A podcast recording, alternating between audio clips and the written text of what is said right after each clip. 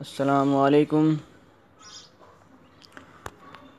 یہ pod cost اصلاحی خطبات جلد چھٹے کا پانچواں پانچواں موضوع ہے۔ جس ٹاپک کا نام ہے بیمار کی عیادت کے آداب۔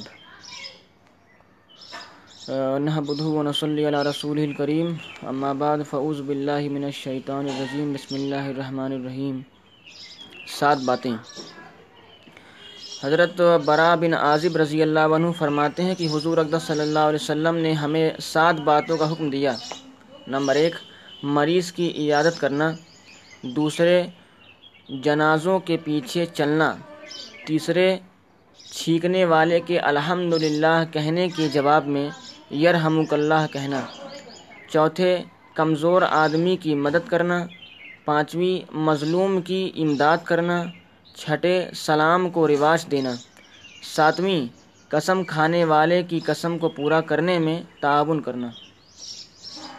یہ سات چیزیں یا ساتوں چیزیں جن کا حضور اقدس صلی اللہ علیہ وسلم نے اس حدیث میں حکم فرمایا ہے، بڑی اہمیت رکھتے ہیں۔ اس لیے ایک مسلمان کی زندگی کے آداب میں سے ہے کہ وہ ان باتوں کا اہتمام کرے۔ اس لیے کہ ان ساتوں چیزوں کو تفصیل کے ساتھ عرض کرتا ہوں۔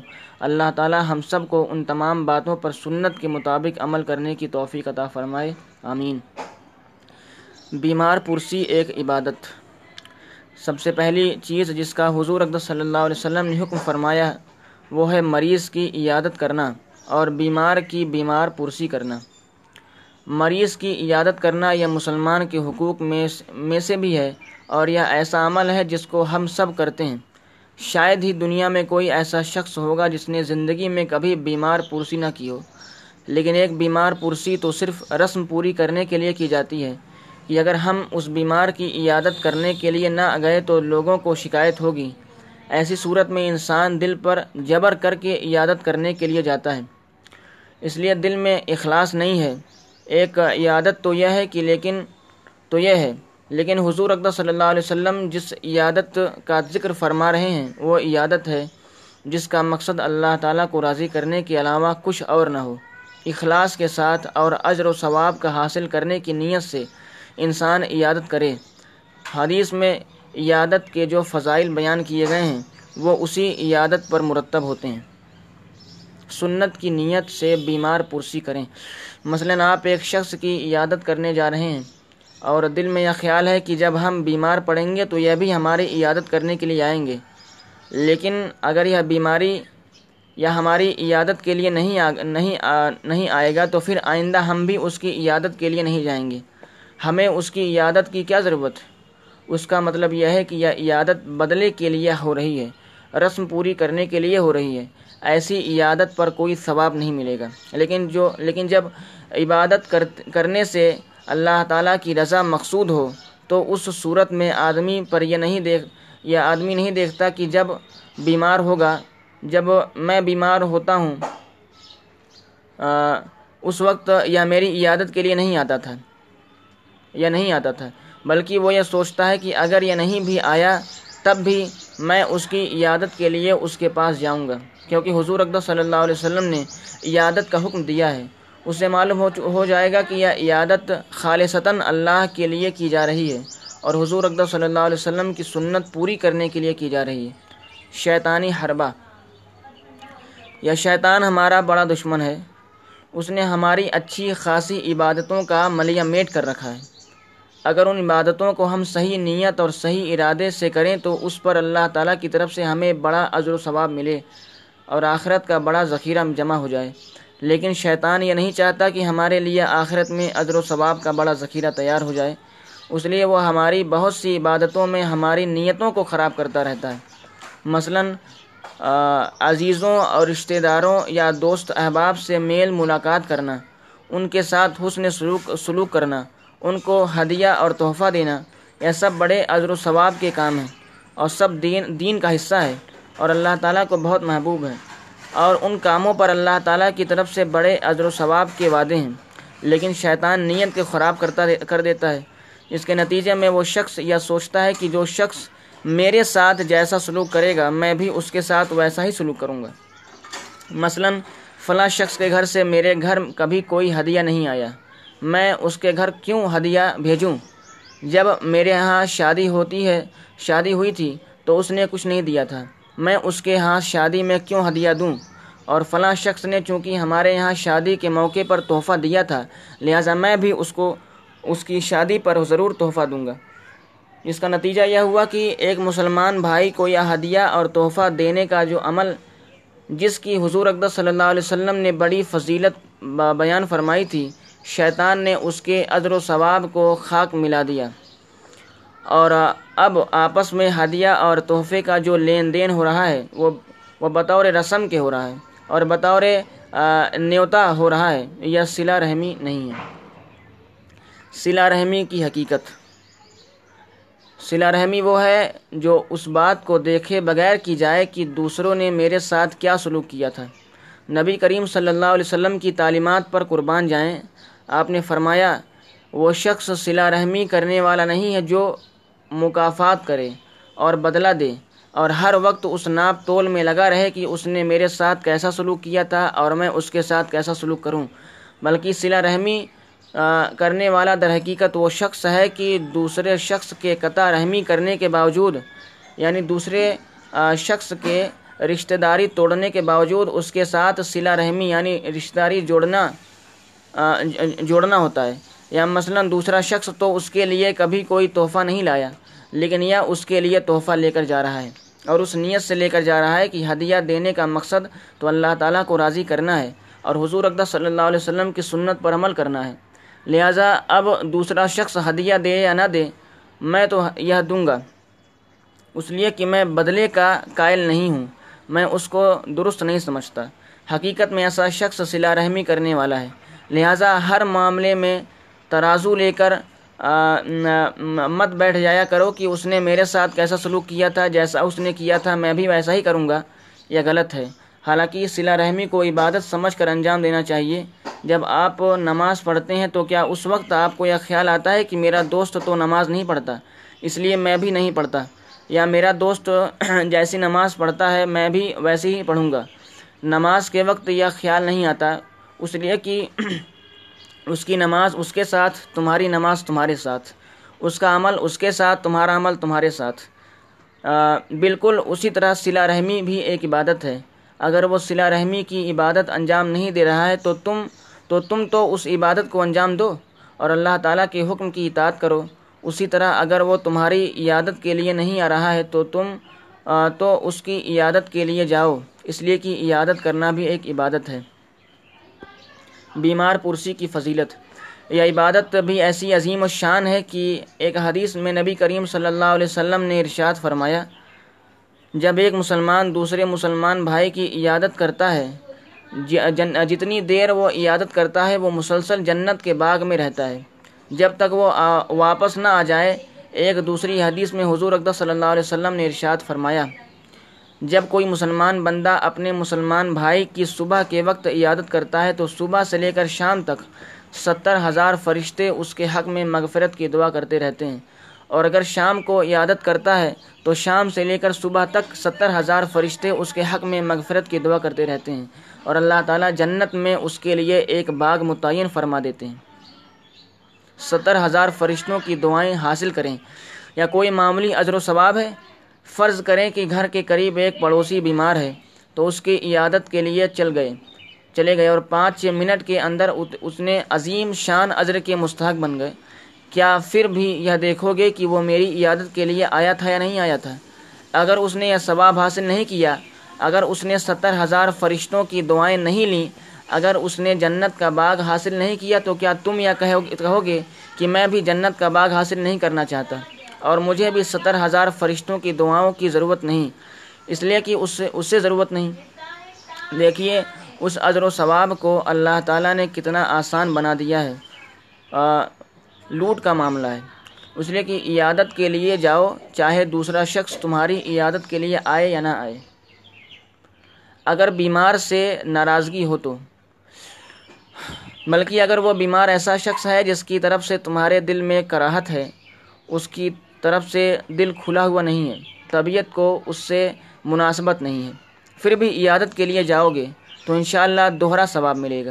ایک عیادت کرنے کا ثواب، دوسرے ایک ایسا مسلمان جس کی طرف سے دل میں ان کے ان کے باز تھا۔ اس ان کے باز کے ہوتے ہوئے تم نے اس کے ساتھ ہمدردی کا معاملہ کیا۔ اس پر علیحدہ ثواب ملے گا۔ لہٰذا مریض کی عیادت معمولی چیز نہیں ہے۔ خدا کے لیے رسم بنا کر اس کے ثواب کو ضائع مت کرو۔ صرف اس نیت سے عیادت کرو کہ یہ حضور اقدس صلی اللہ علیہ وسلم کا حکم ہے، آپ کی سنت ہے اور اس پر اللہ تعالیٰ عذر و عطا فرمائیں گے۔ مختصر عیادت کریں۔ حضور اقدس صلی اللہ علیہ وسلم نے عیادت کے بھی کچھ آداب بیان فرمائے۔ زندگی کا کوئی شعبہ ایسا نہیں ہے جس کی تفصیل آپ نے بیان نہ فرمائی ہو۔ ایسے ایسے آداب آپ بتا کر تشریف لے گئے جن کو آج ہم نے بھلا دیا اور ان آداب کو زندگی سے خارج کر دیا۔ جس کا نتیجہ یہ ہے کہ یہ زندگی عذاب بنی ہوئی ہے۔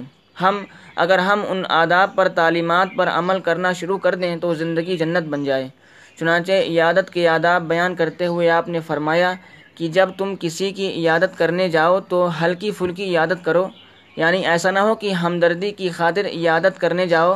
اور جا کر اس مریض کو تکلیف پہنچا دو، بلکہ وقت دیکھ لو کہ یا وقت عیادت کے لیے مناسب ہے یا نہیں ہے۔ یا وقت اس کے آرام کرنے کا تو نہیں ہے، یا اس وقت وہ گھر والوں کے پاس تو نہیں ہوگا۔ اس وقت میں اس کو پردہ وغیرہ کا انتظام کرانے میں تکلیف تو نہیں ہوگی، لہٰذا مناسب وقت دیکھ کر عیادت کے لیے جاؤ۔ یا طریقہ سنت کے خلاف۔ اور جب عیادت کے لیے جاؤ تو مریض کے پاس تھوڑا بیٹھو۔ اتنا زیادہ مت بیٹھو جس سے اس کو گرانی ہونے لگے۔ حضور اقدس صلی اللہ علیہ وسلم سے زیادہ کون انسان فطرت سے واقف ہو سکتا ہے؟ دیکھیے، بیمار کی طبعی خواہش یہ ہوتی ہے کہ وہ ذرا بے تکلف رہے، ہر کام بل، بلا تکلف انجام دے دے۔ لیکن جب کوئی مہمان آ جاتا ہے تو اس کی وجہ سے طبیعت میں تکلیف آ جاتا آ جاتا ہے، تکلف آ جاتا ہے۔ مثلا وہ پاؤں پھیلا کر لیٹنا چاہتا ہے، مہمان کے احترام کی وجہ سے نہیں لیٹ سکتا۔ یا اپنے گھر والوں سے کوئی بات کرنا چاہتا ہے مگر اس کی وجہ سے نہیں کر سکتا۔ اب ہوا یہ کہ تم تو عیادت کی نیت سے ثواب کمانے کے لیے گئے، لیکن تمہاری وجہ سے وہ بیمار مشقت میں پڑ گیا۔ اس لیے حضور اقدس صلی اللہ علیہ وسلم نے فرمایا کہ عیادت میں ایسا طریقہ اختیار مت کرو جس کی وجہ سے اس مریض پر گرانی ہو، بلکہ ہلکی پھلکی عیادت کرو۔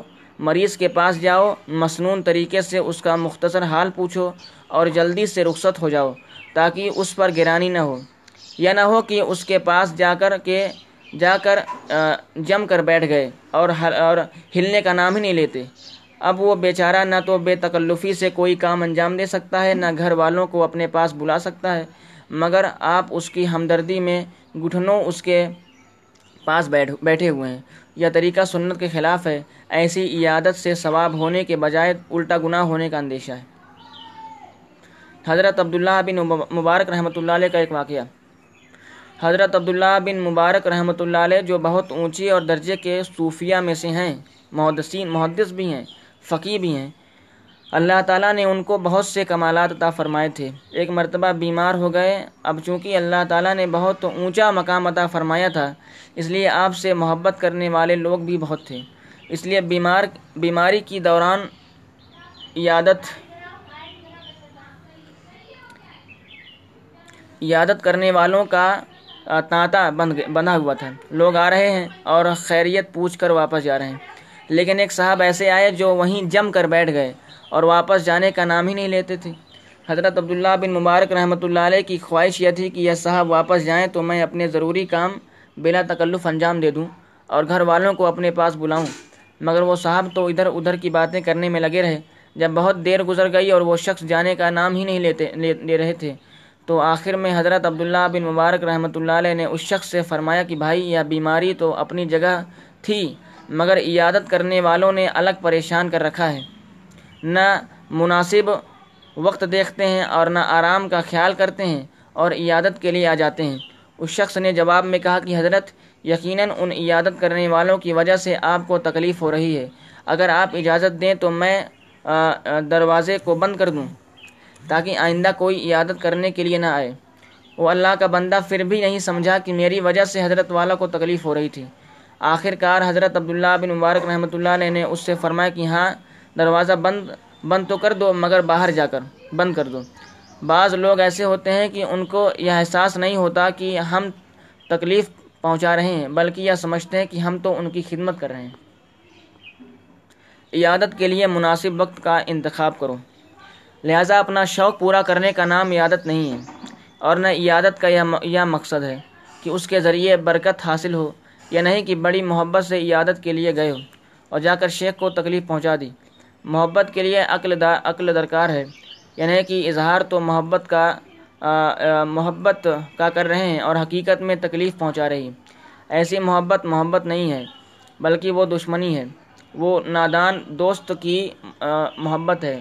لہٰذا عیادت میں اس بات کا لحاظ رکھنا ضروری ہے کہ جس شخص کی عیادت کے لیے گئے ہو، اس کو تکلیف نہ ہو۔ یا مثلا آپ رات کو بارہ بجے عیادت کے پہنچ گئے تو جو اس کے سونے کا وقت ہے، یا دوپہر کو آرام اور کیلولے کے وقت عیادت کے لیے پہنچ گئے اور اس کو پریشان کر دیا۔ اس لیے عقل سے کام لو، سوچ سمجھ کر جاؤ کہ تمہارے جانے سے اس کو تکلیف نہ پہنچے، تب تو عیادت سنت ہے، ورنہ پھر وہ رسم ہے۔ بہرحال حضور اقدس صلی اللہ علیہ وسلم نے عیادت کا پہلا ادب یا بیان فرمایا کہ ہلکی پھلکی عیادت کرو۔ بے تکلف، دوست زیادہ دیر بیٹھ سکتا ہے۔ لہٰذا بعض لوگ ایسے بے تکلف ہوتے ہیں کہ ان کے زیادہ دیر بیٹھنے سے بیمار کو تکلیف کے بجائے تسلی ہوتی ہے اور راحت حاصل ہوتی ہے۔ تو ایسی صورت میں زیادہ دیر بیٹھنے میں کوئی حرج نہیں۔ میرے والد ماجد حضرت مفتی محمد شفیع صاحب رحمۃ اللہ علیہ کے ایک بے تکلف اور محبت کرنے والے استاذ حضرت میاں اصغر حسین صاحب رحمۃ اللہ علیہ ایک مرتبہ بیمار ہو گئے تو حضرت والد صاحب ان کی عیادت کے لیے تشریف لے گئے۔ مصنون طریقے سے عیادت کی جا کر سلام کیا، خیریت معلوم کی اور دعا کی اور دو چار منٹ کے بعد واپس جانے کی اجازت طلب کی۔ تو میاں اصغر حسین صاحب رحمۃ اللہ علیہ نے فرمایا کہ میاں، یہ جو تم نے اصول پڑھا ہے کہ من عادہ من کم فلیخف یعنی جو شخص عیادت کرے، وہ ہلکی پھلکی عیادت کرے، کیا یہ میرے لیے ہی پڑھا تھا؟ یا قاعدہ میرے اوپر آزما ہے، آزما رہے ہو؟ ارے یہ اصول اس وقت نہیں ہے جب بیٹھنے والے کے بیٹھنے سے مریض کو آرام اور راحت ملے، تسلی ہو۔ اس لیے جلد جلد واپس جانے کی کوئی ضرورت نہیں، آرام سے بیٹھ جاؤ۔ چنانچہ حضرت والد صاحب رحمۃ اللہ علیہ نے والد صاحب بیٹھ گئے۔ بہرحال ہر جگہ کے لیے ایک ہی نسخہ نہیں ہوتا، بلکہ جیسا موقع ہو، جیسی حالات ہوں، ویسے ہی عمل کرنا چاہیے۔ لہذا اگر آرام اور راحت پہنچانے کے لیے زیادہ بیٹھے گا، تو انشاءاللہ زیادہ ثواب حاصل ہوگا۔ اس لیے کہ اصل مقصود تو اس کو راحت پہنچانا ہے اور تکلیف سے بچانا ہے۔ مریض کے حق میں دعا کرو عیادت کرنے کا دوسرا ادب یہ ہے کہ جب آدمی کسی کی عیادت کے لیے جائے تو پہلے مختصر اس کا دل، اس کا حال دریافت کرے کہ کیسے طبیعت ہے۔